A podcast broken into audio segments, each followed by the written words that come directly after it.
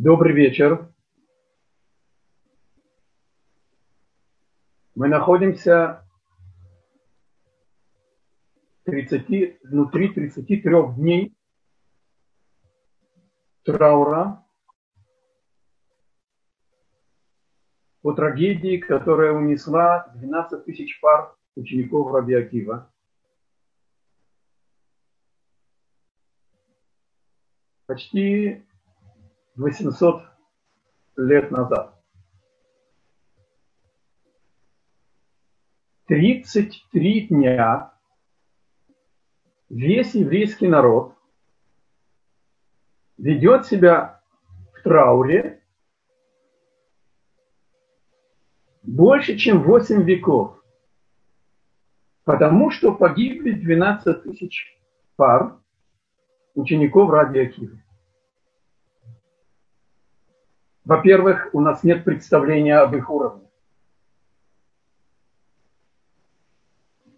Но здесь есть несколько вопросов. События, которые мы сейчас с вами рассматриваем и переживаем, и в память об этой трагедии мы себя ведем в трауре, мужики не стригутся, не трогают своих бород, мы не устраиваем свадеб, мы не покупаем новые вещи, чтобы не говорить шейхияну. Мы откладываем покупку плодов, которые заставляют нас благословлять особым образом. И напоминаю еще раз, на протяжении почти 800 лет. Период событий – это первый, второй век так называемой новой эры.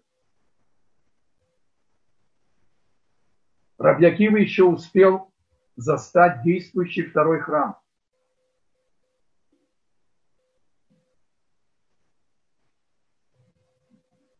Еврейский народ находится в упадке из-за страшных страданий и потерь, которые нанесли ему им захват Рима, Израиля.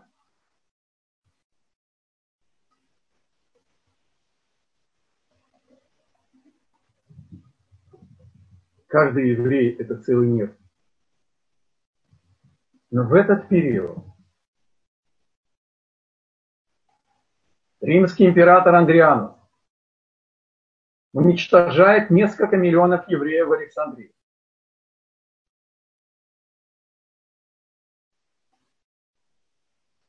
Несколько сот, а может быть и миллионов Турма, Турмалка.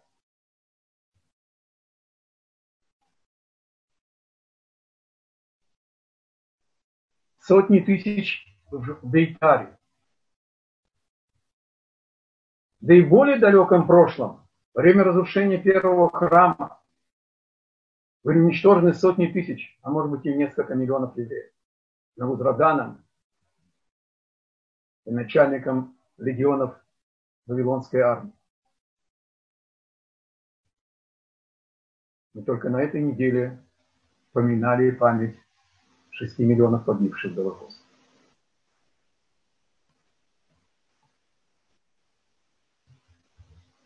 В память о разрушении обоих храмов с миллионами жертвами установлен один день поста, 9 аба. Правда, с вечера до вечера. Захода солнца до выхода звезд. Требует, конечно, ответа наш вопрос. Почему установлен на века национальный траур на 33 дня? И что произошло в 33-й день? И еще один вопрос. Вы встречались когда-либо, когда, как считают людей парами, Что было бы, если бы Тора сказала, что погибли 24 тысячи учеников Акива? Правда, мы сами, конечно, можем понять, что 12 на 2 это 24. И все-таки это тоже вызывает интерес. Это и будет тема нашего урока. И как связан этот траур с нашим поколением, с каждым из нас. А теперь отправимся с Божьей помощью. Как мы упомянули, начало так называемой новой эры, последние десятилетия существования храма, мы уже почти три века без пророков.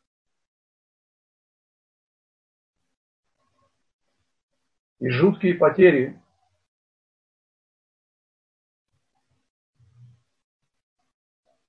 невозможность преподавать Тору, невозможность учить Тору привели к падению поколения евреев того времени. Санедрион. Санедрион оставляет храмовую гору. Это было сердце еврейского народа. Это была душа всего мира. Синедрон изучал Тору, охватывая все ее части.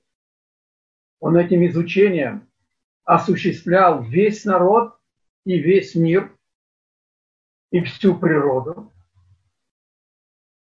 Он сохранял знания этой Торы. Он был ответственен за передачу этого знания следующим поколениям. Он также выполнял роль суда галактического авторитета. И Большой Санедрион, 73 мудреца, имели право даже выносить смертный приговор. Когда еврейский народ был не в упадке, Санедрион, который выносил один смертный приговор в год, назывался мудрецами Санедрион убийц.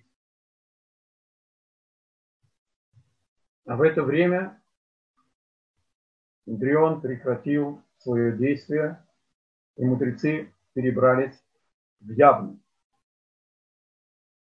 Потому что было невозможно строго судить столь павший народ.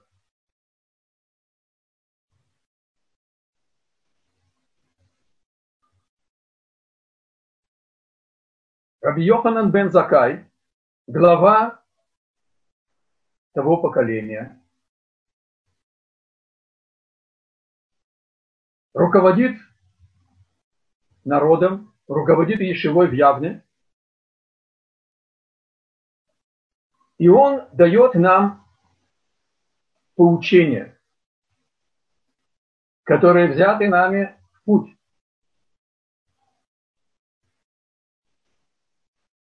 часть еврейской этики,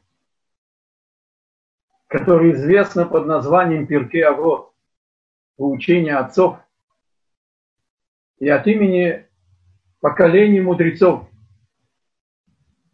даны нам реальные практические советы, как строить свой характер, какие средства убирать в достижении своих целей, это не книга еврейской этики. Есть еще более глубокий комментарий. Не поучение наших мудрецов, а поучения, которые являются нашими отцами. Возразите, а почему же написано от имени конкретных личностей? Это часть устной Торы. Только каждый из этих мудрецов удостоился в своей жизни реализовать тот принцип, который он предварил в жизнь. И ему в честь традиция дала возможность эту часть устной Торы передать следующим поколениям от его имени. Раби Йоханан бен Закай учит, что если ты учил Тору и охватил ее очень-очень глубоко и очень широко, не приписывай этот успех своему старанию, своему усердию, потому что для этого ты и создан.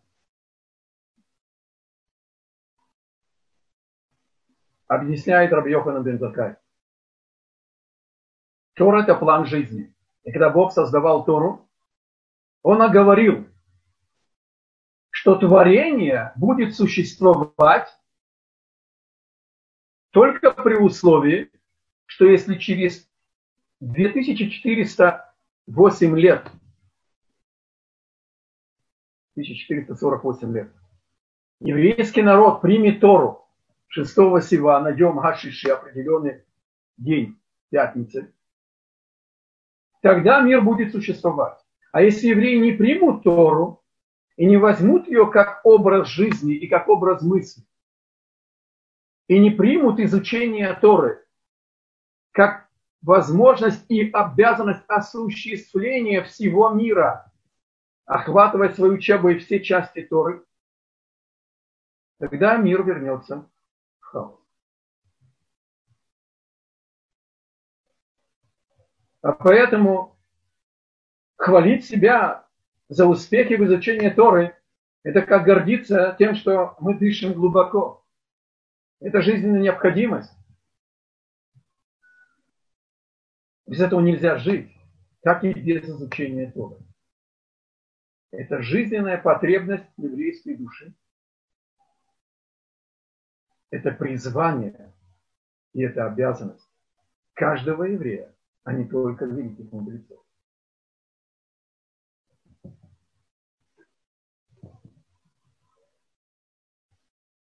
Римские регионы окружают Иерусалим. 68-70 год так называемой новой эры. Три года держится Иерусалим. Раби Йоханан бен Закай находится в сердце Иерусалима. Он не оставляет свой народ. И он пытается расшифровать намерение провидения, как общее провидение, так и частное. Евреи ведут войну, часть из них. Иерусалим был неприступной крепостью. В его тыле были припасы на 21 год все, что было необходимо для того, чтобы выдержать эту осаду.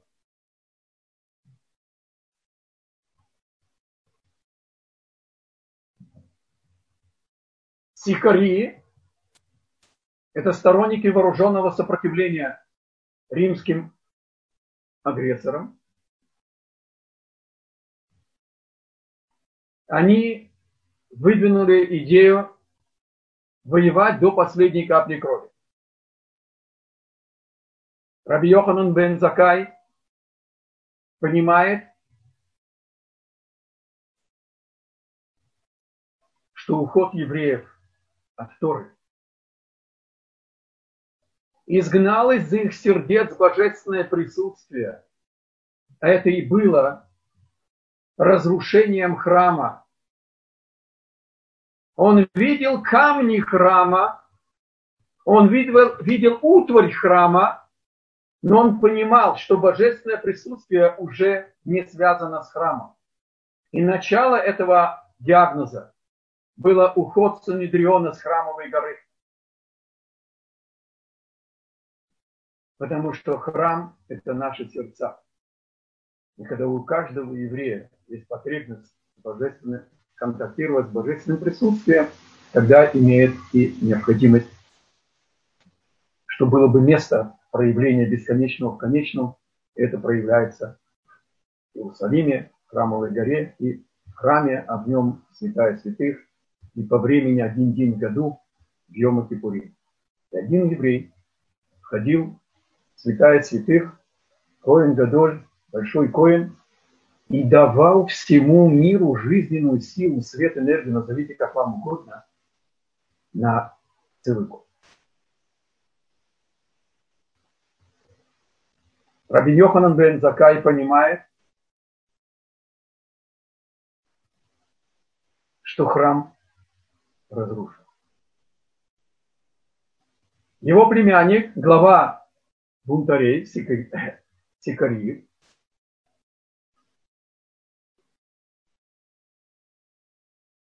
не принимает мнение Рабьехана бен. Тогда тот просит ему помочь ему выйти из осады. Римляне разрешали хоронить погибших жителей Иерусалима вне стен.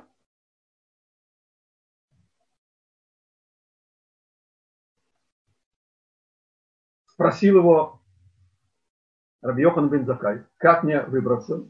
Он сказал, я не могу помочь. Меня тоже казнят. Дай мне совет, сказал Рабьехан бен Закай. Мы с вами идем своими словами по Агаде, Агадот Талмуда. По устной части Талмуда, которая описывает там духовные процессы, иногда в форме исторических деталей.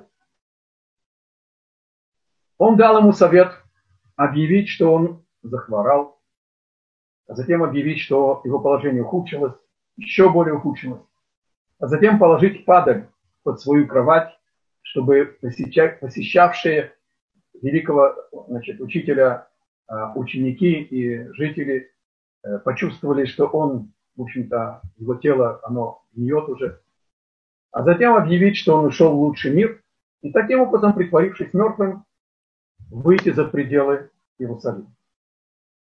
При выходе стражи хотели проколоть Рабьехана бен Закая, покрытого на всякий случай. С трудом ученики уговорили их не осквернять тело великого учителя. И он предстал перед генералом Веспасиана, главнокомандующим римскими легионами в Израиле и приветствовал, Раби Йохан бен Закай приветствует генерала, ваше императорское величество. Исказилось лицо генерала, и он сказал Раби, ты заслуживаешь смертной казни дважды. Во-первых, ты оскорбляешь честь императора Нерона в Риме. Я не император. Я лишь, я лишь главнокомандующий римских легионов в Израиле. Кроме того, если ты считаешь, что я император, почему ты пришел так поздно? Я уже здесь третий год под стенами стою. Объяснил ему Раби Йохан бен Закай, что и сейчас он вышел чудом и мог бы не выйти, просто не мог.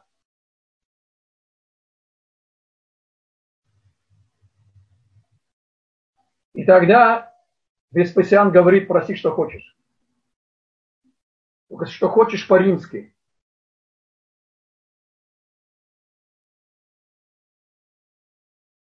Сердце у мудреца трагедия. Он должен решить, что просить. Сохранить храм. Рабьёхан бен Закай как мы уже коснулись раньше, понимает, что храму вынесен уже приговор, храма уже нет, он уже разрушен евреями. И он просит явное хахмея, он просит совет мудрецов явный. Откуда эта святая дерзость? из глубокого, ясного понимания Торы. Потому что в Торе есть стих Вегаливанон, Беят, Адир и Поль. О географических названиях не написано, не пишется в Торе с определенным артиклем. А тут написано Галиванон. Если Ливанон это Ливанские горы, надо было бы написать без определенного артикля. А здесь написано Галивано. Адир это император. И постоку, поскольку в Торе написано, что храм Халиванон от слова лаван, белый, очищающий евреев от грехов через жертвоприношение с раскаянием, через благодарственные жертвы. Лаван – это одежда первосвященника, который искуплял все грехи и всего мира, всему миру давал Новый год в Йома Кипурим. Левина – это обработанный кирпич.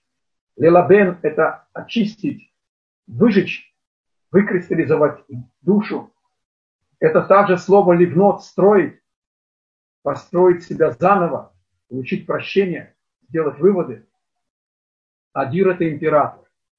И поскольку, поскольку в Торе написано, что храм падет в руки императора, то перед ним император. А глаза говорят и факты, что перед ним генерал. Это не волнует Раби Йоханана Бензакая.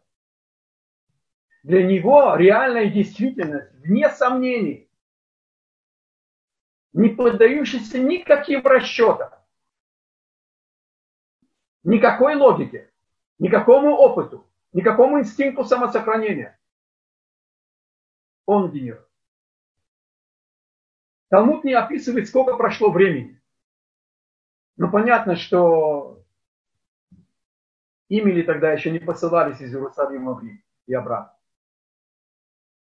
Приходит гонец, который вышел, очевидно, несколько недель, месяцев, не знаю, сколько времени брало время от Рима до Иерусалима.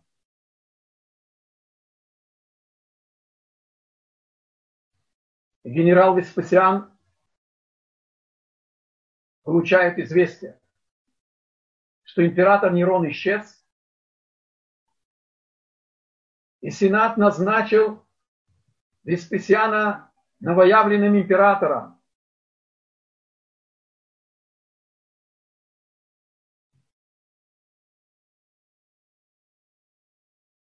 А куда исчез Нерон? Нерон сделал гиюр да. Гиюр. Потому что в мире должна была быть последовательность передачи Торы. А Раби Йоханан бен Закай завершает свою долю в эстафете.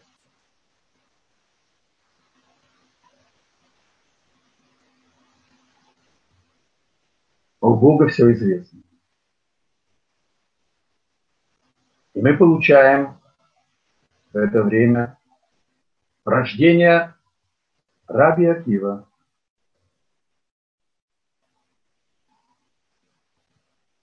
Внука Мирона.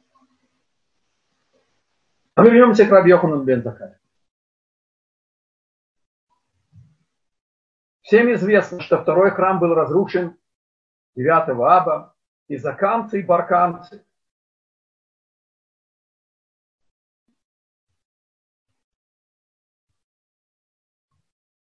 Талмуд описывает событие, которое даст нам представление о духовном состоянии всего поколения.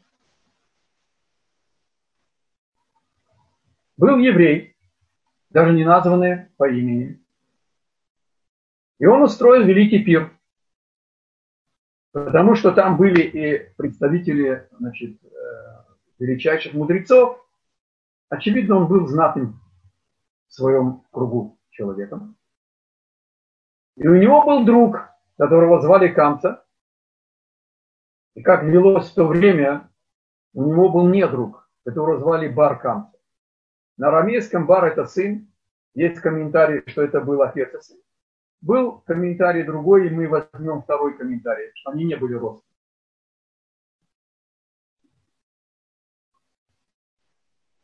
хозяин пира послал свою слугу пригласить своего друга Камса на пир. Слуга ошибся и пригласил его недруга Бар Камса. И тот, ничего не подозревая, а может даже в глубине сердца надеясь на прекращение этой вражды, пришел и ничего не подозревая, сел за стол за одним из столов на Перу. И вдруг хозяин пира обнаружил среди гостей своего недруга, Баркан. Он подходит к нему. Ему ничего не надо было говорить, по выражению лица Баркамца понял, что здесь что-то произошло. И он ему сказал, хозяин пира, убирайся. Баркамцев сказал, извини, я не пришел без приглашения, ты же меня пригласил, я получил приглашение через твоего слова. Убирайся, сказал хозяин пира. Баркамта сказал, я тебе заплачу половину пира. И свою порцию сначала. Не стыди меня перед всеми, у тебя не будет никакого ущерба. Получилось недоразумение. Убирайся, сказал хозяин пира. Он ему предложил заплатить стоимость половину пира. Ответ было убираться. Когда он предложил ему заплатить стоимость всего пира, рассверепел хозяин пира, схватил и проволок за, по одежду, за одежду барканцу через весь пир на глазах у всех гостей, и мудрецы тоже были. И выкинул его наружу.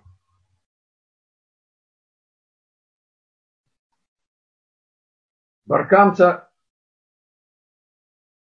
рассверепел тоже на мудрецов, почему они не вступили. Пошел, донес императору, и это было причиной, чтобы завершение падения Иерусалима и храма ускорилось. Давайте зададим вопрос.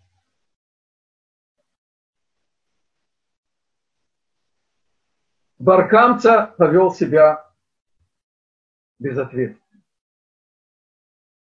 И поставил под удар весь народ и разрушение храма. И поэтому на века его, его имя связано с разрушением храма. Ал-Баркамца Харба Иерушалайм. Из-за Баркамца разрушен Иерусалим.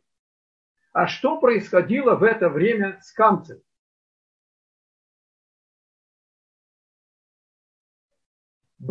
Баркамца получил приглашение. Камца ничего не знать не знал.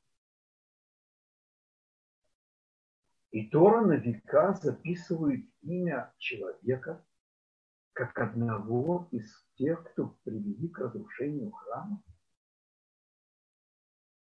Это не может быть ошибка. Мораль из Праги объясняет, мы взяли, что это не был отец сына, что Камца был больше виноват, потому что его отношение к отношению между людьми породило Баркамца. Потому что Камца стал другом хозяина пира только потому, что он хотел присоединиться к нему как враждующему с Баркамцем. Даже дружба была огнилой в том поколении. И когда в сердце еврея не находится места для любви, для снисходительности, для милосердия, даже когда ты теряешь серьезную сумму денег,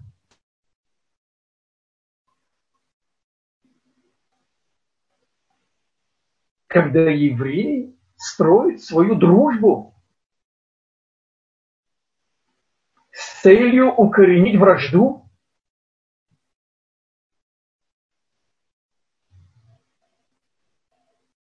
приходит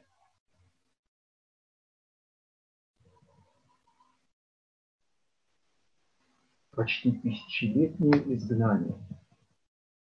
И до сих пор мы еще из него не вышли из-за синатхина, из-за беспричинной неприязни.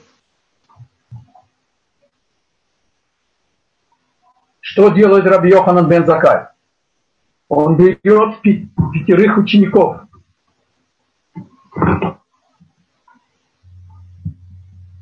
Раби Резер бен Горканос, Раби Ешуа бен Хананья, Раби Йоси Акоин, Раби Шимон бен Нетанель и Раби Элазар бен Арах. И говорит им, выйдите и найдите мне путь, который человек выберет, чтобы прилепиться к Творцу, живя этим образом. Что значит выйдите? Он обратился к пяти главным мудрецам его поколения, его учеников, и сказал, то, что для вас обычная форма поведения и обычная реакция на случаи жизни, это не подходит всем. Мы должны попытаться дать нашему поколению прививку, чтобы возродить беспричинную любовь.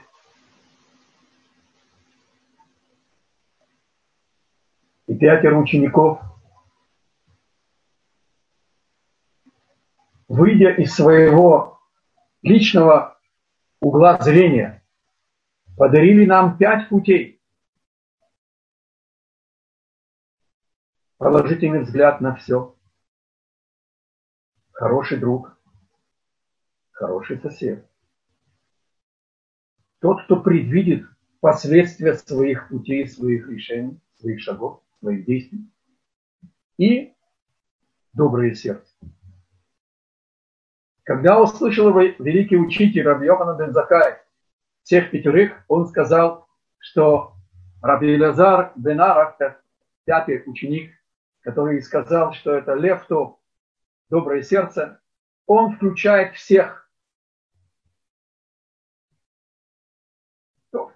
Добрый взгляд, доброе сердце, предвидеть последствия – это возвышенные стороны совета. А требует все-таки, я хочу остановиться коротко. Что значит хаверту и что значит шахенту? хороший сосед, поскольку, поскольку контакт между соседями, он более тесный, чем с обычными людьми, то есть возможность делать милосердие, бескорыстную помощь один другому.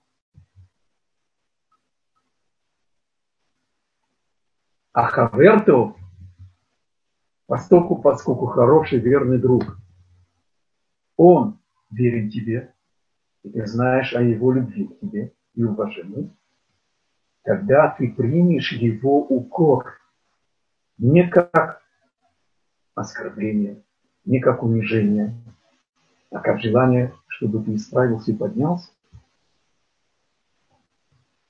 Вот почему очень важно, чтобы у тебя был бы хороший, верный друг.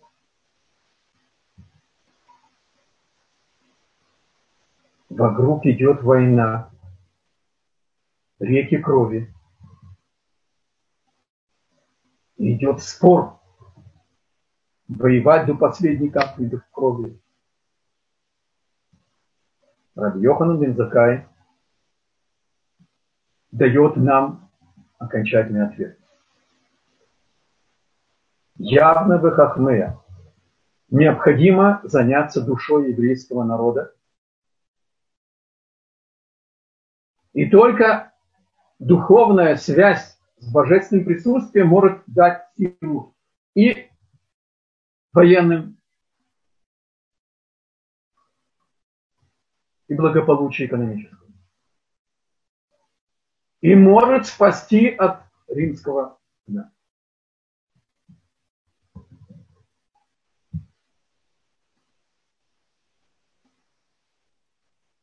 Два величайших ученика Рабио Ханан бен Закая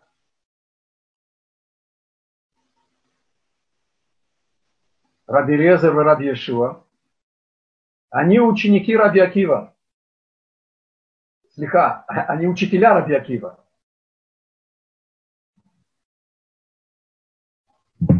Раби Йохан бен Закай уходит и передает эстафету Раби Акива.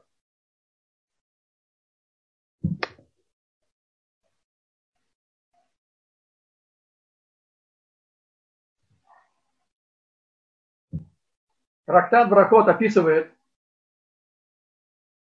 что Карабиакива Который, несмотря на запрет под страхом смертной казни обучать Торе учеников, продолжает обучать Тору тысячам ученикам.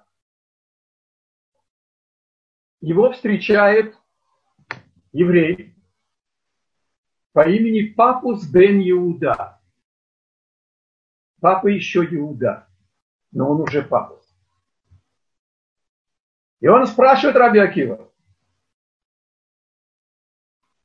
Почему тот спрашивает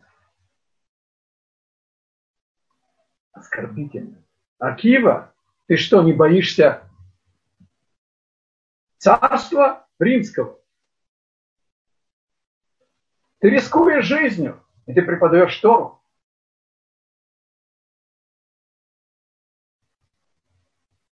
Не относится Раби Акива к наглости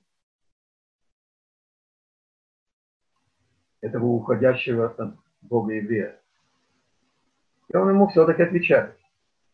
А для нас это тоже урок. Я тебе расскажу притчу. Лисица на берегу реки обратилась к рыбам, которые метались от сети людей. И сказала, что вы мечете? Выходите на берег и будем жить в мире и в согласии. Никто не будет вас беспокоить.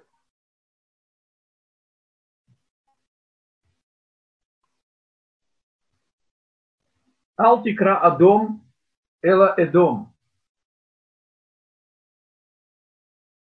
На святом языке человек это Адам, но это также и имя Эдома, Рима, четвертого изгнания. Лисица символизирует ассимилированных евреев.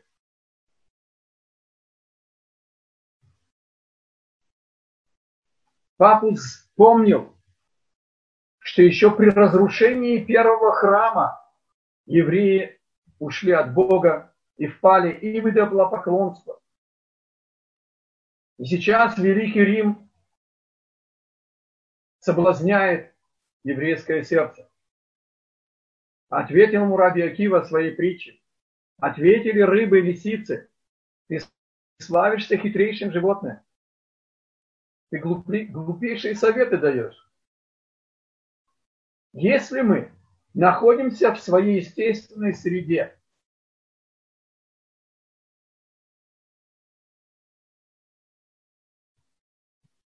а изучение Тора это и есть жизненное состояние, это и есть жизнь. И мы все-таки попадаемся в сети, что будет с нами на берегу, если мы оставим свою жизненную среду.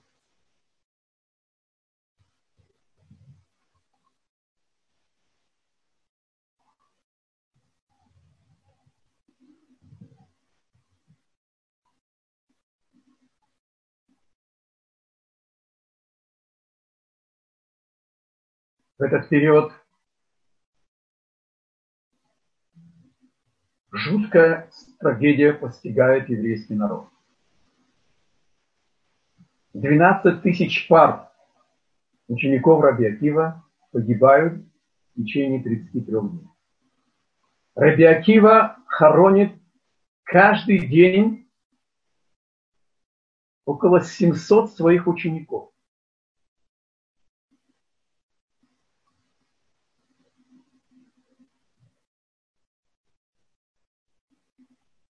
И он понимает, почему это произошло. Он вдруг открыл, что они не принимали своего напарника, а изучение Торы, оно идет в парах. Помните наш вопрос, почему 12 тысяч пар? Потому что эти 12 тысяч пар были каналом передачи устной Торы. И когда они учились, говорит великая русская пословица, истина рождается в спорах, они не принимали своего напарника как учителя. Даже когда он что-то открывал, им было тяжело разделить успех своего напарника. Повторяю, у нас нет представления об их уровне и духовном, и нравственном, и по глубине, и высоте, и ширине знаний. Но они были как друзья. Они чувствовали себя равными и не могли принять напарника как ведущего. Даже когда он этого заслуживал.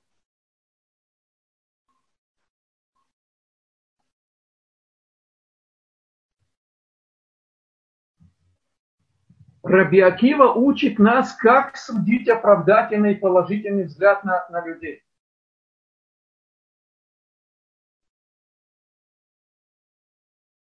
И он не смог научить своих учеников. Такой вроде бы естественным поведением.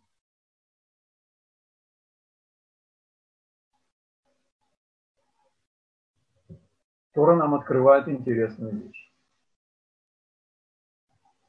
Талмуд говорит, Раби Шимон Гамсуни, и есть мнение, что это был не Шимон Гамсуни, а Нехемия Гамсуни.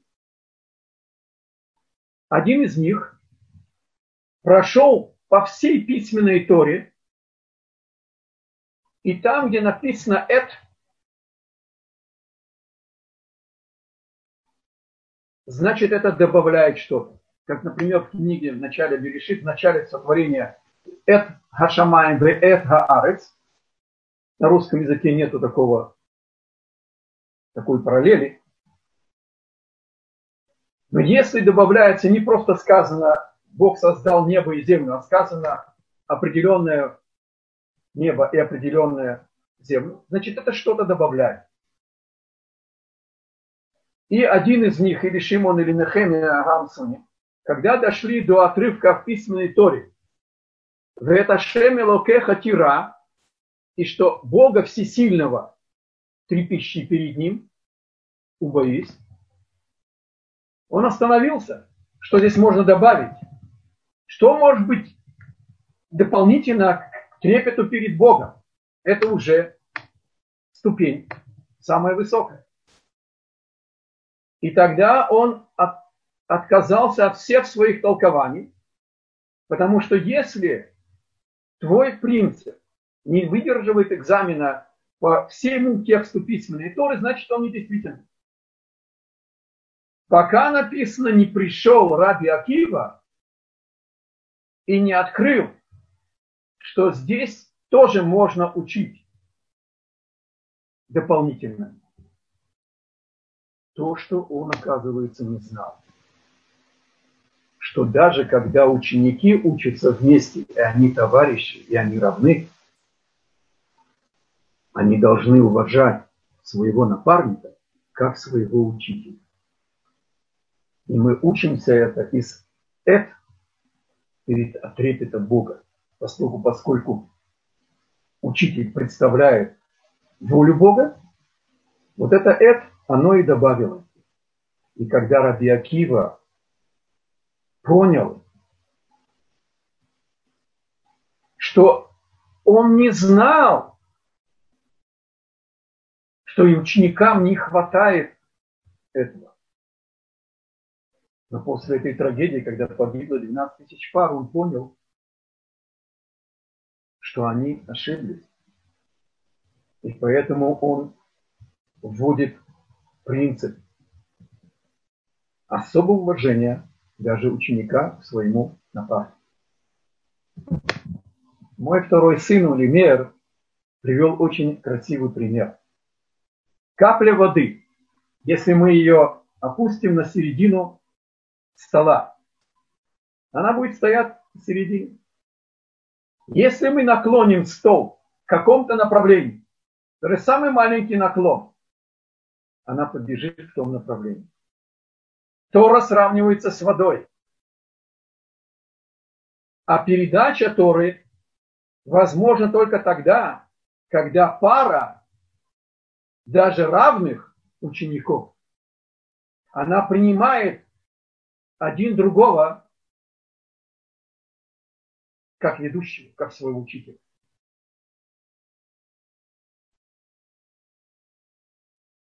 Рассказывает предание, только сейчас не помню имена этих хасидских лидеров, которые попробовали учиться в паре. Не пошло. Еще раз попробовали, не пошло. Стали искать вопрос, ответ на вопрос, почему.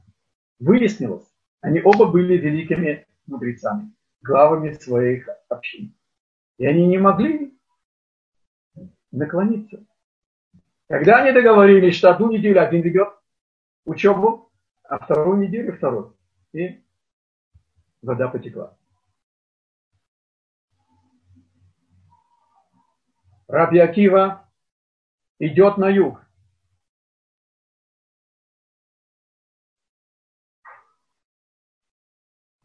Берет пять новых учеников. Раби Иуда, Раби Йоси и Раби Шимона Бар с.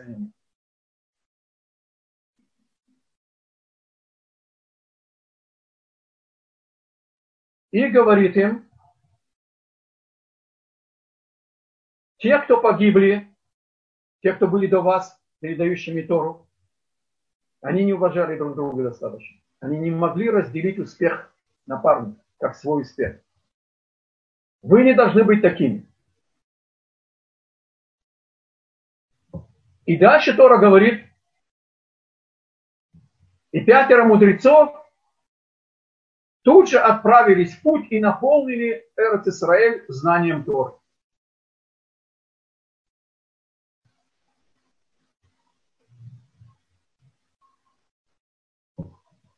Одна из причин гибели второго храма и трагедии еврейского народа было, что мудрецы не пошли в народ. И Раби Акива после трагедии с учениками и его ученики, ученики они пытаются восполнить и спасти положение, чтобы Тора проникла в души евреев и оживила беспричинную любовь, чтобы преодолеть и освободиться от власти без причины неприятия. Эгоизм, зависть, гордыни.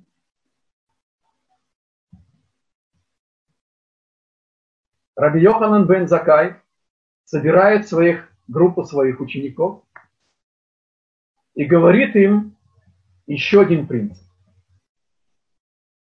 Он взял принцип Раби Акива, что надо уважать своего напарника – как ты уважаешь своего учителя. Он добавил еще и любовь. Надо любить напарника. Потому что вместе с ним мы представляем собой звено передачи живого учения. Раби Акива нам, нас научил трепету, который мобилизует все силы человека на осторожность, не дай Бог не нарушить волю Бога, не дай Бог не выразить уважение достаточное ближнему. А Раби Шимон бар добавляет нам любовь. А любовь мобилизует все силы, чтобы реализовать все свои, весь свой потенциал. А это два крыла сил нашей души. Трепет и любовь, которая под ним дает нам возможность взмыть над прахом нашей, нашего тела, нашей ленью, нашей завистью, нашей гордыней.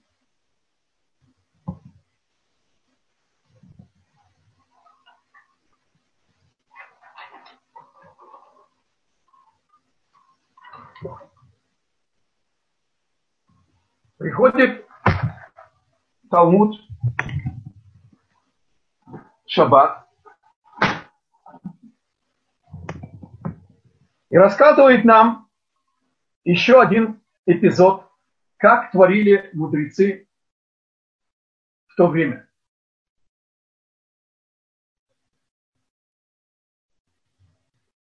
Раби Гуда первым открыл, это один из пяти учеников Раби Акива. И Раби Йоси, и Раби Шимон Бар Йохай, трое из пятерых, находятся в этом диалоге.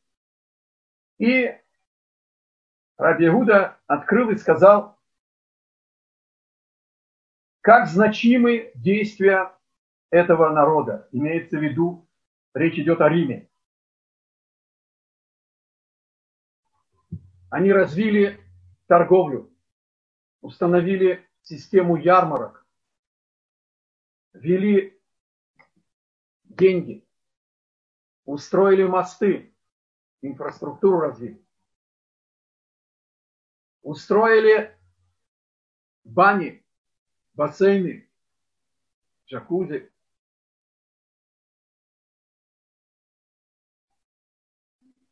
Рабиоси молчал. Ответил Раби Шимон бар -Йохай.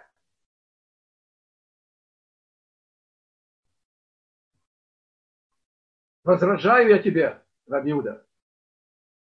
Все, что ты описываешь как достоинство, заслуживающее положительного отношения, они все это сделали только для личных целей. Устроили торговые ярмарки, чтобы посадить там гулящих для разврата. Устроили бани, чтобы ублажать свое тело. Обратите внимание, что Раби Шимон бар Йохай меняет порядок. Раби Иуда говорит о торговле и о инфраструктурах, и о банях, а Раби Шимон бар меняет порядок и говорит торговля для разврата, бани для личного ублажения тела, а потом уже мосты для того, чтобы брать налоги, чтобы зарабатывать еще на нас. Там был еще один еврей, он рассказал это своим ближним. Очевидно, подслушающая аппаратура у римлянам тоже работала. Это дошло до властей. И Иуда, Раби Иуда получил признание, и в любом собрании евреев римляне дали ему право первым открывать обсуждение. Раби Йоси за то, что не хвалил, молчал, выслали в ссылку. Раби Шимона Барюхая за критику приговорили к смертной казни. Вот в какой атмосфере находились еврейские мудрецы того времени. О чем идет здесь речь? это то, что сегодня корона поставила перед нами ребром. Как относиться к западной цивилизации? Как относиться к демократии и либерализму? Как относиться к прогрессу? Как относиться к времяпровождению? Как относиться к бизнесу? Как относиться к наслаждениям? всепозволенности, к этой жуткой безнравственности. Посмотрите, как на Западе а, относятся, относилась Европа к а, трагедии в Италии, в Испании, в Англии. Как совершенно ясно говорят, что понятно, что если откроется вирус Божьей помощи, что было бы иметь, насколько можно быстрее, то та страна, которая это откроет, не даст другим.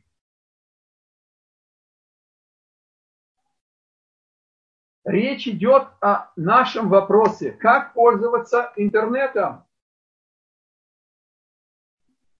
Что вы думаете, что Раби Иуда не знал, что Раби Шимон Бар прав? Но он боится микрофонов, подслушивающей аппаратуры. И он играется в лояльность, потому что хочет пользоваться теми возможностями, которые есть, чтобы спасти Тору.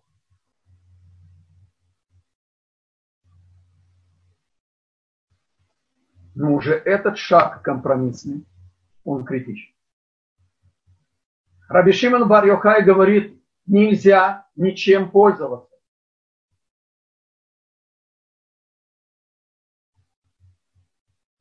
по своему усмотрению.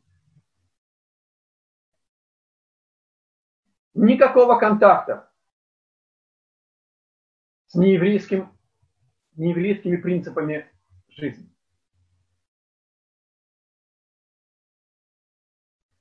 И изучение Торы – это главное занятие.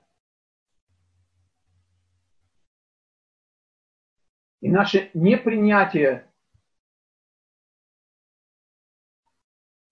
чужого, оно жизненно необходимо.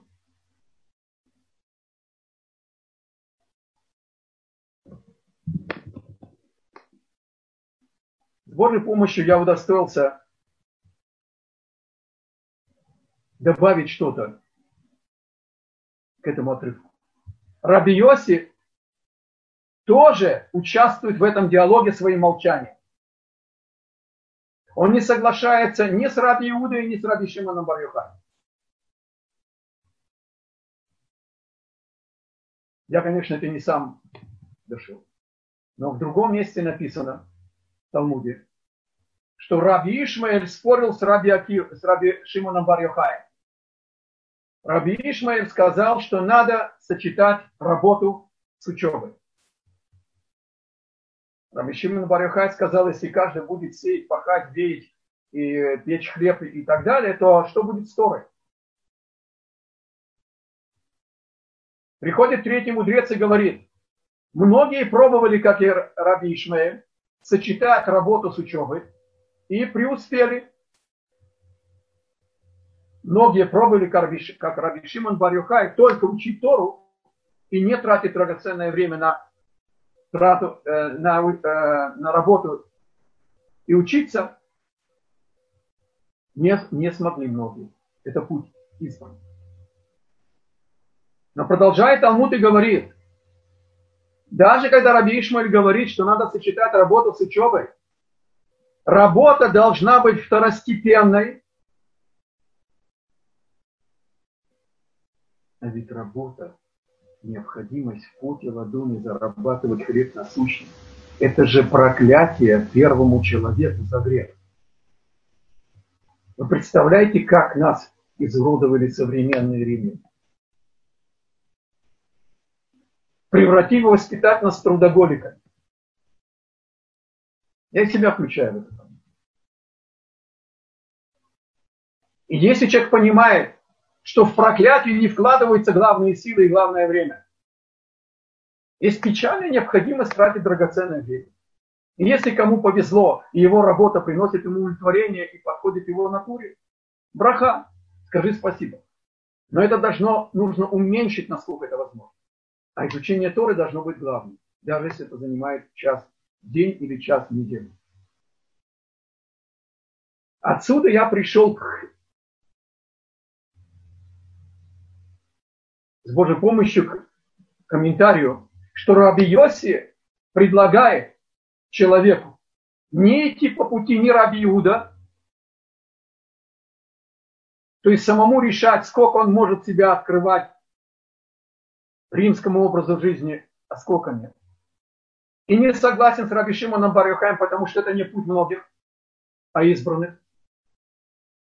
Он предлагает сесть со своим учителем представить ему расписание твоих долгов, твоих финансовых возможностей, твоих способностей, твоих потребностей и духовных тоже.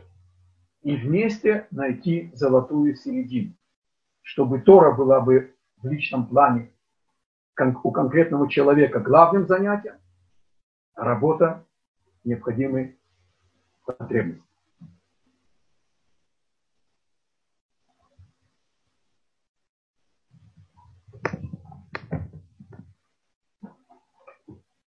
Мы завершим наш урок еще одним отрывком.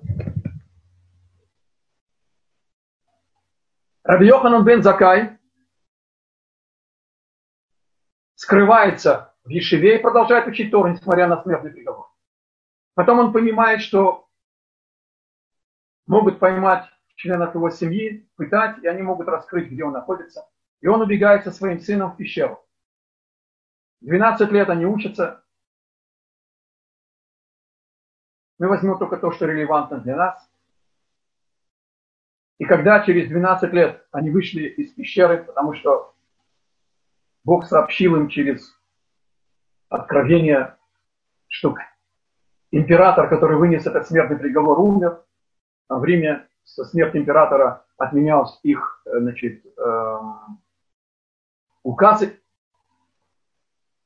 И Раби Шимон Барьохай и его сын Раби Лезер увидели еврея, пахающего борозду. Увидели людей, которые занимаются этим миром. И все дела, которые были за счет изучения Торы, сгорали от взглядов этих величайших мудрецов. Они не могли вынести страшное святотатство, что евреи не осуществляют мир изучением Торы и разрушают его по их пониманию. Нарушением Потому что если ты не изучаешь, значит ты разрушаешь мир, а ты еще и работаешь. Значит, у тебя есть сила, у тебя есть время. Почему ты не учишь? Бог открылся им и сказал, вы что, вышли разрушить мой мир? Пожалуйста, вернитесь. И еще целый год, 12 месяцев они находятся в пещере. Покрытые песком. Только на шаббат и на молитву они одевали одежду. Имея родник и почти минимум э, несъедобных рожков, рожкового дерева. И когда они вышли, когда прошло 12 месяцев, Раби Шимон Бараха говорит фразу, которую было бы страшно сказать, если бы не было написано. Он обращается к Богу и говорит, негодяи судятся в гиене 12 месяцев. И пришло время нас освободить. Раби Шимон Бар Йохай понял, что его нетерпимость, его суждение всех по своей мерке привела к тому, что в нем есть некая связь с отрицательным. Человек, который судит ближнего с позиции некой вознесенности, даже самой тонкой, он относится к этой отрицательности. А у Раби Шимона бар это недостаточность, это было сознательное нарушение воли Бога. И поэтому он считает, что 12 месяцев дополнительных это для него как 12 месяцев в геном. И когда они выходят, они видят старика, старик в Талмуде в большинстве случаев это Илья Нави, это пароль. Но в данном случае это просто пожилой еврей, простолюдин, который в Эрев Шаббат перед приходом в субботы шел с двумя ветвями мирта. Спросил Раби Шимон Барюха его, зачем тебе надо два, две ветви? Он говорит, один, чтобы помнить субботу, а другой, чтобы ее соблюдать. Помнить это в середине недели, если ты видишь какую-то клубнику, э, взять ее, купить и сказать, о, она будет значит, на субботу, или там хорошая рыба или что-то, это помнить. А соблюдать, не нарушать законы субботы. Сказали они друг другу. Как велик еврейский народ, что даже самый простой человек полон заповедей, как гранат. И продолжает Талмуд и говорит, Раби Шимон бар Йохай, поняв, что Раби Йоси был прав, как мы сейчас учили, что есть золотая середина, он отнесся ко всем своим страданиям, и он теперь движен той любовью, которой научил своих учеников и говорит, я готов взять страдания от моего рождения до конца моего поколения всех грехов моего поколения и искупить их, чтобы они не были судимы. А с моим сыном Элиезером, Раби Элиезер, от начала мира до наших времен, а вместе с, Рабу, с Раби Етом бен Азарья и от нашего времени до конца мира.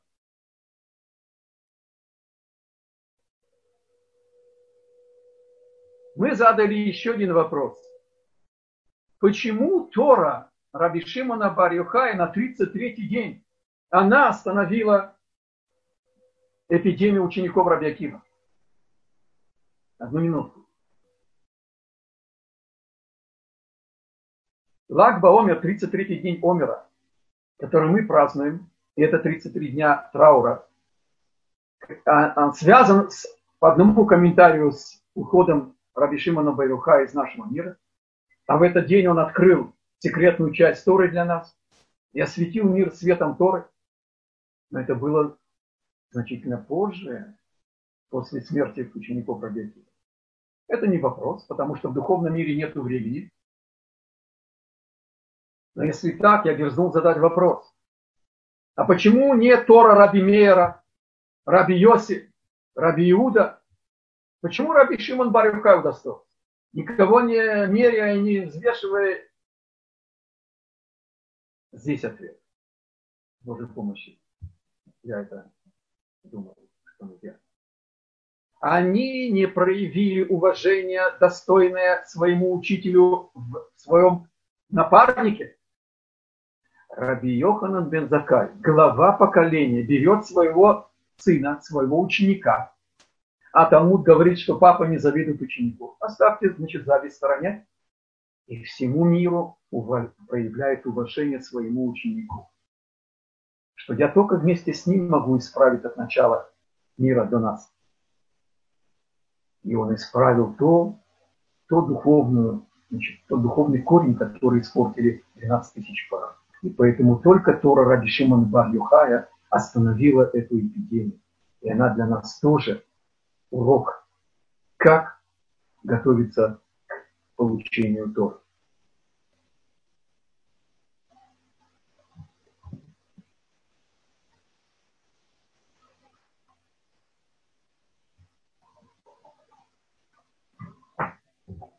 Завершим наш урок Рабиханина и Бет Радиона,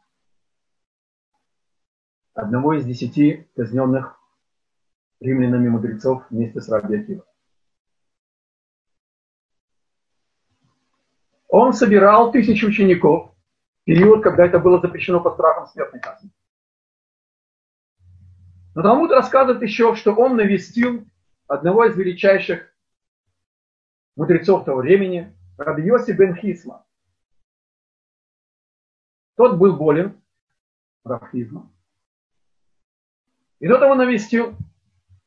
Обратился Раби Йоси бен Хизма к Раби Ханину бен Традиону, одному из величайших мудрецов. Тоже ученик и Раби Акива, и Раби Йохана бен Закая, и Раби Шимона Барихая. зять Раби Мейера, и сказал, Раби Ханина, ты не видишь, что Бог дал в руки римлян власть над Израилем, позволил ему разрушить свой храм и передал в руки его сыновей. И ты продолжаешь преподавать Тору.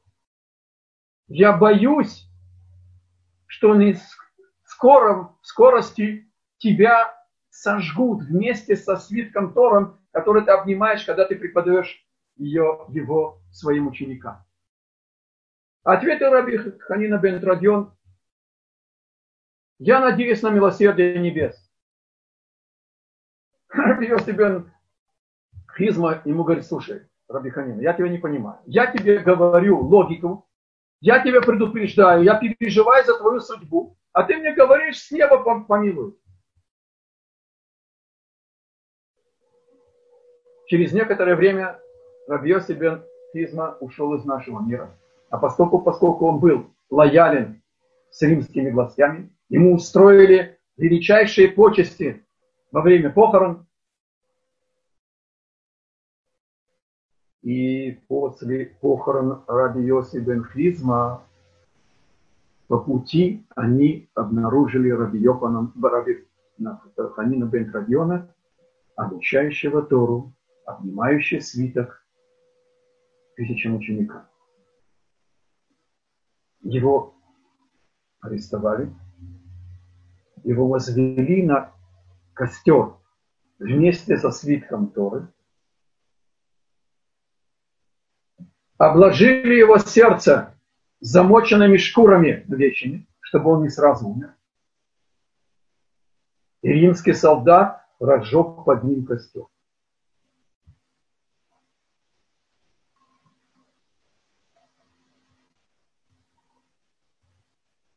Продолжает Талмуд и говорит, ученики спросили Раби Ханина бен Радиона, учитель, что ты видишь?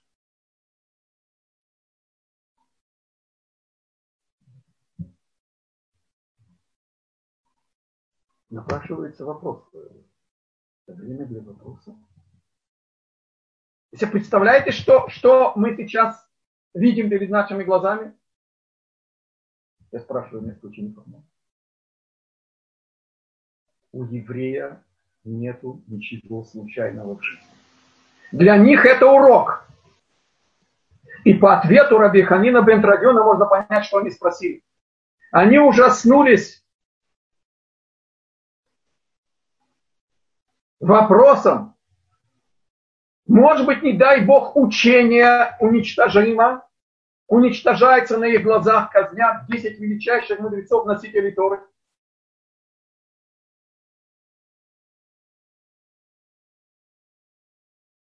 Ответил он, огонь лежит только пергамент, а буквы спорхнули и улетели. Обратился римский солдат, потрясенный этим уроком, открывший Бога. Потому что за такой духовной силой стоит Творец. И спросил Раби Ханина бен Радиона, если я сдвину с тебя эти шкуры сердца и разожгу огонь, ты помолишься за меня, чтобы я бы был бы принят в грядущий мир? Раби Ханина бен Радион сказал да. И он ускорил его уход из нашего мира. И бросился солдат римский в огонь. И присоединился к душе Раби Ханина бен. Вышло божественное откровение и сказала, что обои приглашены для жизни в будущем. Это был его гиев.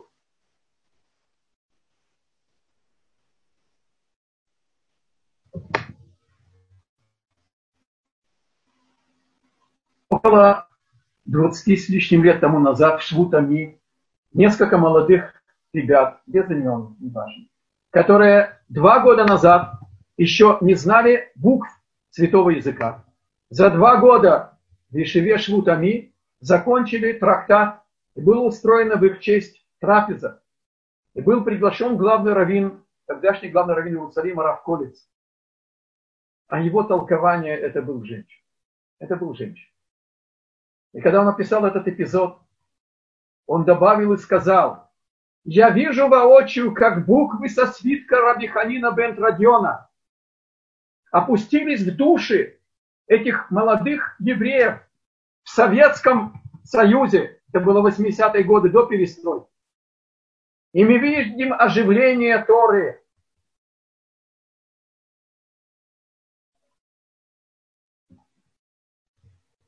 Тридцать три дня траура национального на протяжении почти восьми столетий. Это свидетельство нашей связи с нашей избранностью.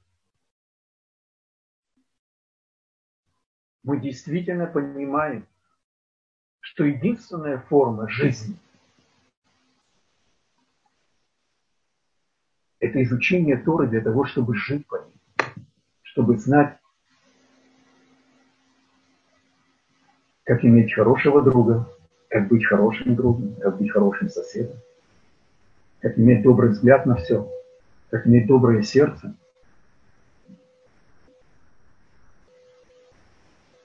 Я хочу завершить наш урок практической просьбой. надо действительно сесть со своим учителем и пересмотреть шкалу ценностей нашей жизни. И временную шкалу,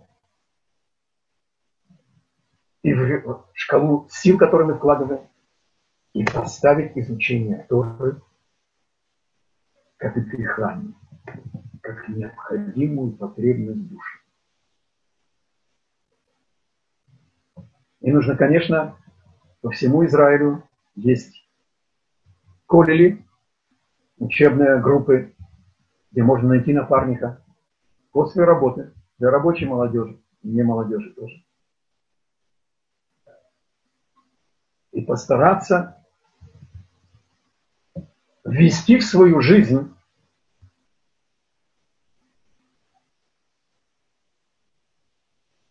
трепет и любовь и к ближнему, и к напарнику, к Торе, а через нее и к самому Творцу. Если есть вопросы, то пожалуйста. Большое спасибо, Равшиман. Я хочу поприветствовать всех, кто присоединился, пожелать всем ходы штов, хорошего месяца. У нас сегодня в Израиле начался новый месяц. Итак, мы переходим к части вопросов наших посетителей этой конференции. Кто хочет задать свой вопрос Рав Шиману, он может воспользоваться функцией поднять руку в Zoom. Да, мы увидим, что вы подняли руку и сможем вам дать возможность спросить Рав Шимана. Прежде чем мы перейдем к вопросам, я хочу обратить внимание, что мы на сайте Толдот.ру организовали ежедневные уроки в Zoom, подобные этому, самых известных русскоязычных раввинов, лекторов. Э, расписание на эти уроки я выставлю на общем экране сразу после части ваших вопросов. Да, и так можно поднимать руки. Э, у нас есть большая часть э, людей, которые зашли к нам с телефонов – и они слышат нас через телефон, они тоже могут спрашивать свои вопросы. Для того, чтобы на телефоне поднять руку, вы можете назвать, нажать звездочка 9. Когда вы нажмете звездочка 9, мы увидим, что вы хотите задать вопрос и включим вам микрофон. Э, еще одно замечание, прежде чем мы перейдем к вопросам. Это видео. Да? У нас есть определенные правила, нормы, и мы не включаем видео женщин. То есть те, кто Э, хотят вместе с вопросом, чтобы их видели, э, они смогут включить свое видео, и, эм, но, но это, это мужчины, да? Окей, мы переходим к первому человеку, который поднял вопрос, поднял, поднял руку. Если вы хотите, можете также включить и видео. Это человек с, под номером один, вот у кого ник один. Вы можете задать свой вопрос. Я не для вопроса подняла руку. Я хочу сказать большое-большое громадное спасибо. Ой, жалко времени, извиняюсь, спасибо большое, но жалко времени, дайте возможность людям задать вопрос. А то, что вы участвуете на уроках, это самое большое спасибо. Спасибо. Вот и что. Ну, мы в. Окей, мы переходим к следующему. К следующему человеку. Это Михаль. Я включаю вам звук. А, добрый вечер. Огромное спасибо, Равшиман. Равшиман, я хотела спросить а, по поводу учеников Раби Акивы. Я читала о том, что они погибли а, во время восстания Баркохбы, и мудрецы почему-то связали эту гибель именно с болезнью, с эпидемией дыхательных путей. Вот так ли это? значит, э, то, что они были наказаны, значит, э, эпидемией, которая э, ранила их дыхательные, не дыхательные пути, а дар речи. Поскольку, поскольку выражение, значит, язык – это зеркало души, то значит, они были поражены этой болезнью, но никакой связи с восстанием Барковы это не имеет. Связи это имеет связь с того, что мы учили. Угу. Спасибо. Потому большое. что Талмуд дает нам духовные причины, а не то, что историки пытаются объяснить. Угу. Спасибо огромное. Я вижу, что пока что больше желающих поднять руку и задать вопрос нету. Я не вижу таких людей. Эм, тогда я включу расписание, да, если больше никто ничего не хочет спросить, я включу расписание. Вот, а, я вижу, есть еще Симхахава, которая тоже хочет задать вопрос. Я включаю вам звук. Секунду. Да, Симхахава вас слышно. Алло? Симхахава, вас слышно, вы подняли руку, я вам включил звук.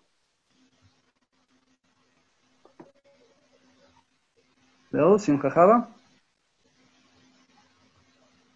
Наверное, это было по ошибке. Окей, э, есть еще Авигаэль. Я включаю звук Авигаэль.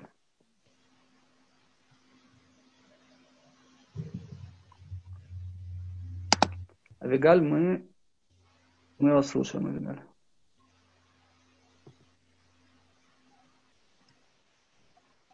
Нет, Авигаль тоже, тоже передумала. Люди, люди...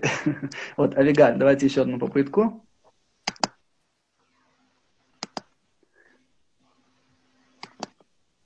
Так, Авигаль почему-то что-то не работает. У Авигаль, может быть, у нее нету, не подключена, не подключен микрофон или что-то еще. Может быть, может быть, имеет место тогда на прощание сказать, конечно, ходы что. Э, может быть, стоит, чтобы вопросы продумайте заранее, это не обязательно вопрос именно по теме, и потому что иногда человек э, теряется в самый момент, и вопросы разбегаются. Э, так что это уместно будет задать вопрос, не связанный с темой, которую мы будем рассматривать. Совершенно верно. Я напоминаю, что это цикл, цикл лекций, эм, и через неделю, с Божьей помощью, мы еще раз встретимся, и можно будет на протяжении урока записывать свои вопросы для того, чтобы в конце урока их задать. Равшимон, вы готовы еще один вопрос услышать? Есть Батя. Пожалуйста, пожалуйста. Я включаю звук Бати. Добрый вечер. Uh, уважаемый Рав, вы сказали, что Санедрион 73 человек. А, по-моему, вспомню, когда я учила, там говорили, что Санедрион 71. А, пожалуйста, скажите, какое число Синедриона, и этот Синедрион, о котором вы говорили, этот последний был, или если нет, то э, можете, где можно проверить, когда был последний? Спасибо вам. Когда был последний Синедрион, это в, э, скорости э, после, значит, до разрушения э, второго храма, это где-то э, начало первого столетия новой эры. Значит, э, где-то вот в этом плане. Можно проверить, Рабьоханан бен Закай был учеником Шамая и Гилеля, и это, так сказать, э, первое поколение Танаим, второе поколение, да, это где-то получается в начале первого столетия.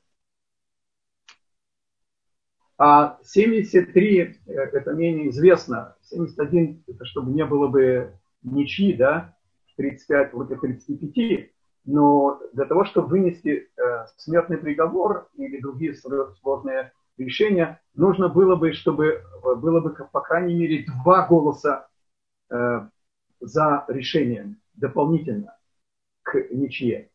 И поэтому 35 и 37 это и будет 73. Спасибо, Равшиман. Я включаю... Могло быть, чтобы была бы снова ничья 36 на 6, значит добавили еще один. Спасибо. Я включаю Владимира, он тоже хочет задать вопрос. Пожалуйста. Мы вас слушаем. Здравствуйте. Вы извините, пожалуйста, я тут просто из Германии к вам подключился и хотел бы знать просто разницу во времени, где вы транслируете и, и у нас, потому что я получился, попал только под конец конференции.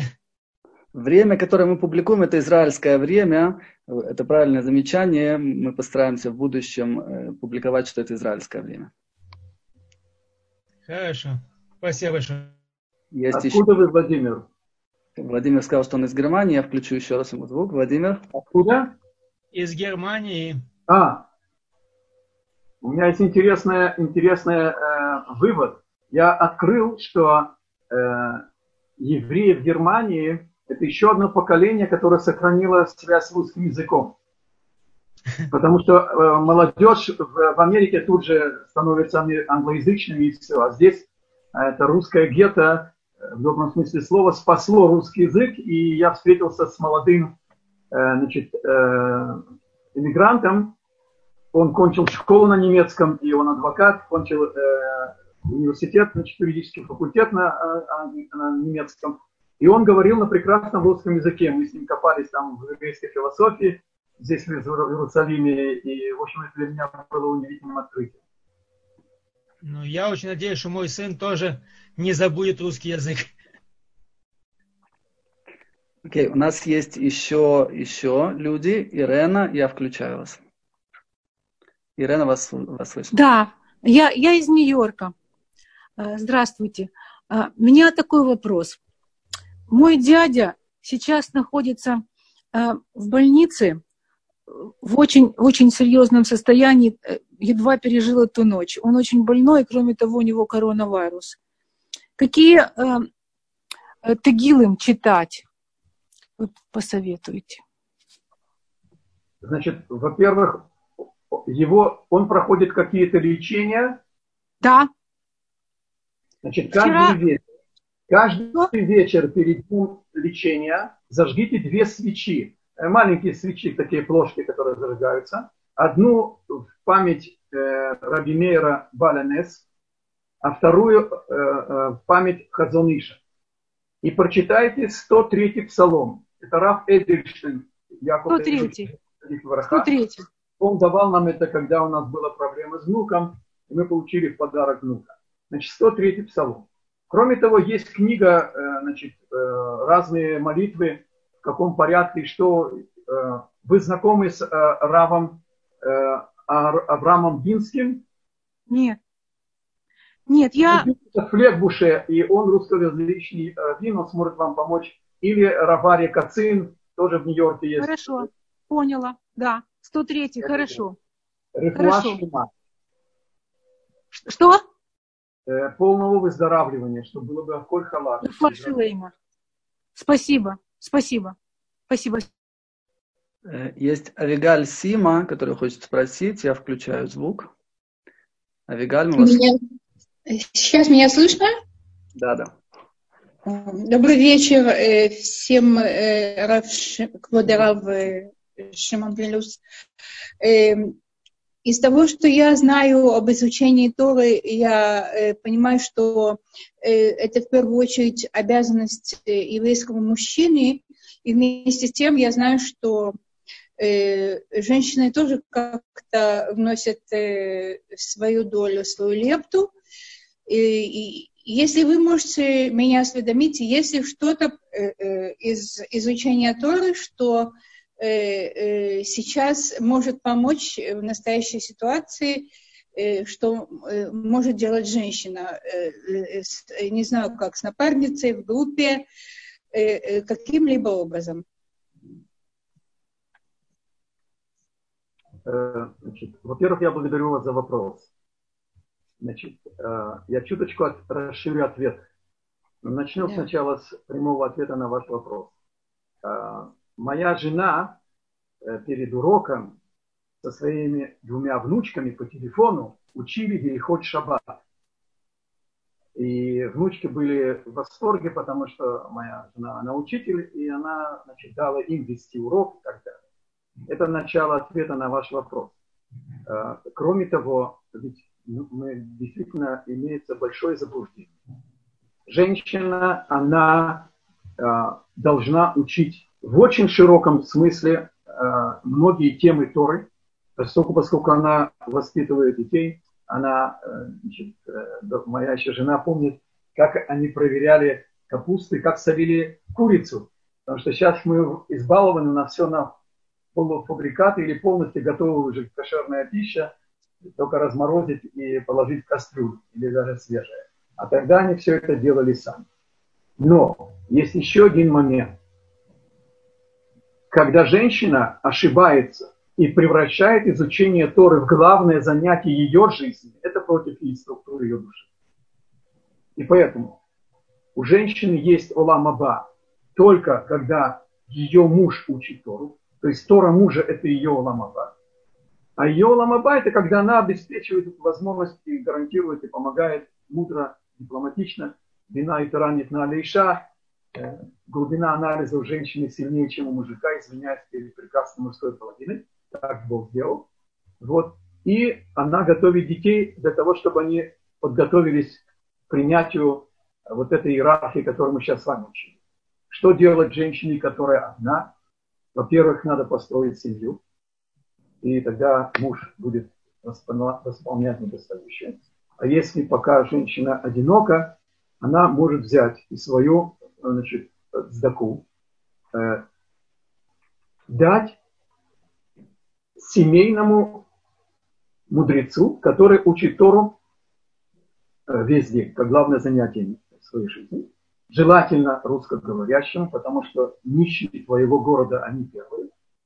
И э, если она дает такую дздаку, э, это считается ее Тора, ее ламаба. Что можно э, еще учить, это, конечно, пирки авод, как Мишнайот. И э, есть в Израиле э, традиция делиться, э, кстати, это надо было бы сказать и женщине, которая говорила раньше, э, делится группа женщин, делят между собой все Тегелим и кончают книгу псалмов Давида за один вечер, там несколько часов. Э, и это тоже большое-большое значит, участие в приходе Машеха, чтобы скорее кончился это испытание и чтобы был бы построен уже храм. Э, Авигаль, да, вы хотели еще что-то спросить? Эм, вообще-то, э, я думаю, я получила э, полный ответ. Э, может быть, я осмелюсь, да, и все же задам еще вопрос о изучении таких трудов, хотя женщина получает уламаба благодаря тому, что ее супруг учит Тору, вы упомнили о женщинах, которые э, э, проживают э, пока э, со Всевышним, но без супруга.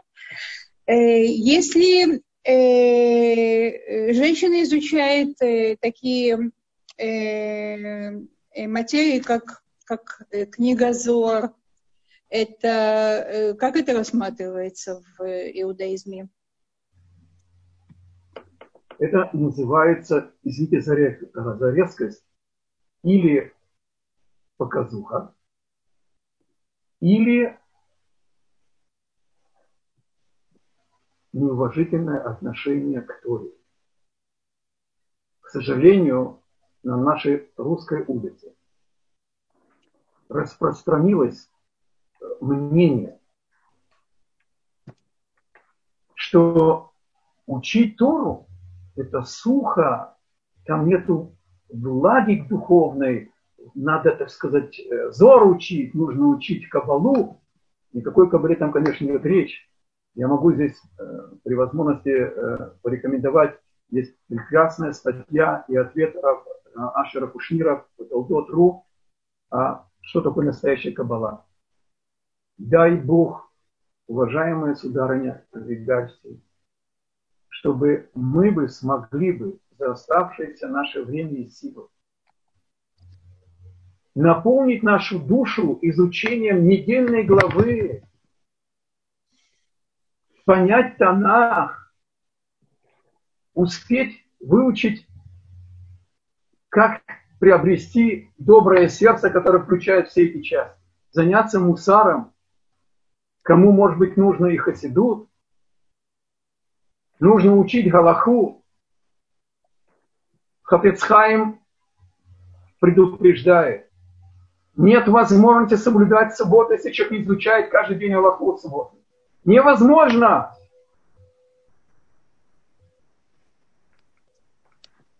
И нужно понять, что четверо вошли в Пардес. В секретную часть Тора вошли четверо. Один погиб, один сошел с ума, другой снял кипу, образно говоря. И только один вышел целый. Это был Раби Акива. изучение Торы – это может быть жизненный свет, но это может быть огонь, который может сжечь человека. Только ожог физически он ощутим. Когда человек касается божественного света неподготовленными, не все знают, что нельзя смотреть на сварку без щитка. Нельзя играться с огнем Торы. Как я сказал, когда нас, нам не хватает в кавычках света и глубины Торы, Танаха, посмотрите только на наш урок. Мы коснулись мизинцем целой эпохи, которая актуальна в жизни для нас.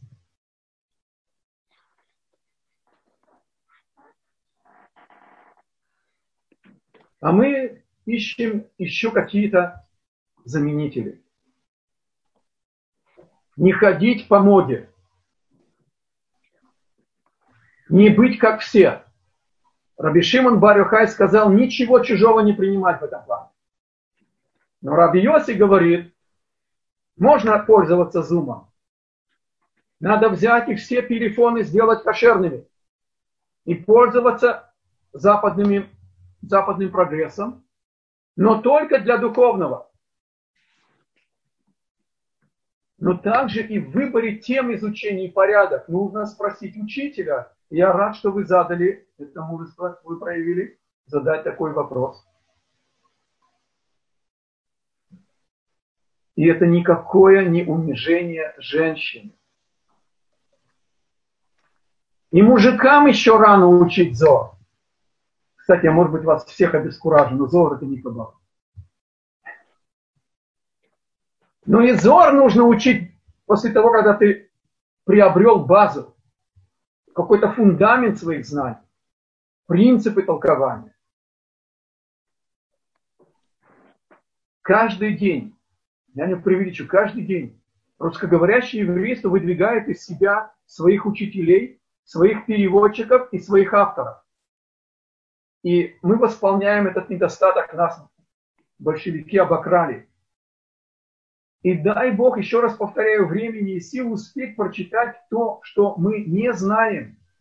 И наша душа оживится и будет пить эту воду, и не будет переживать что еще пока мы не учим зор.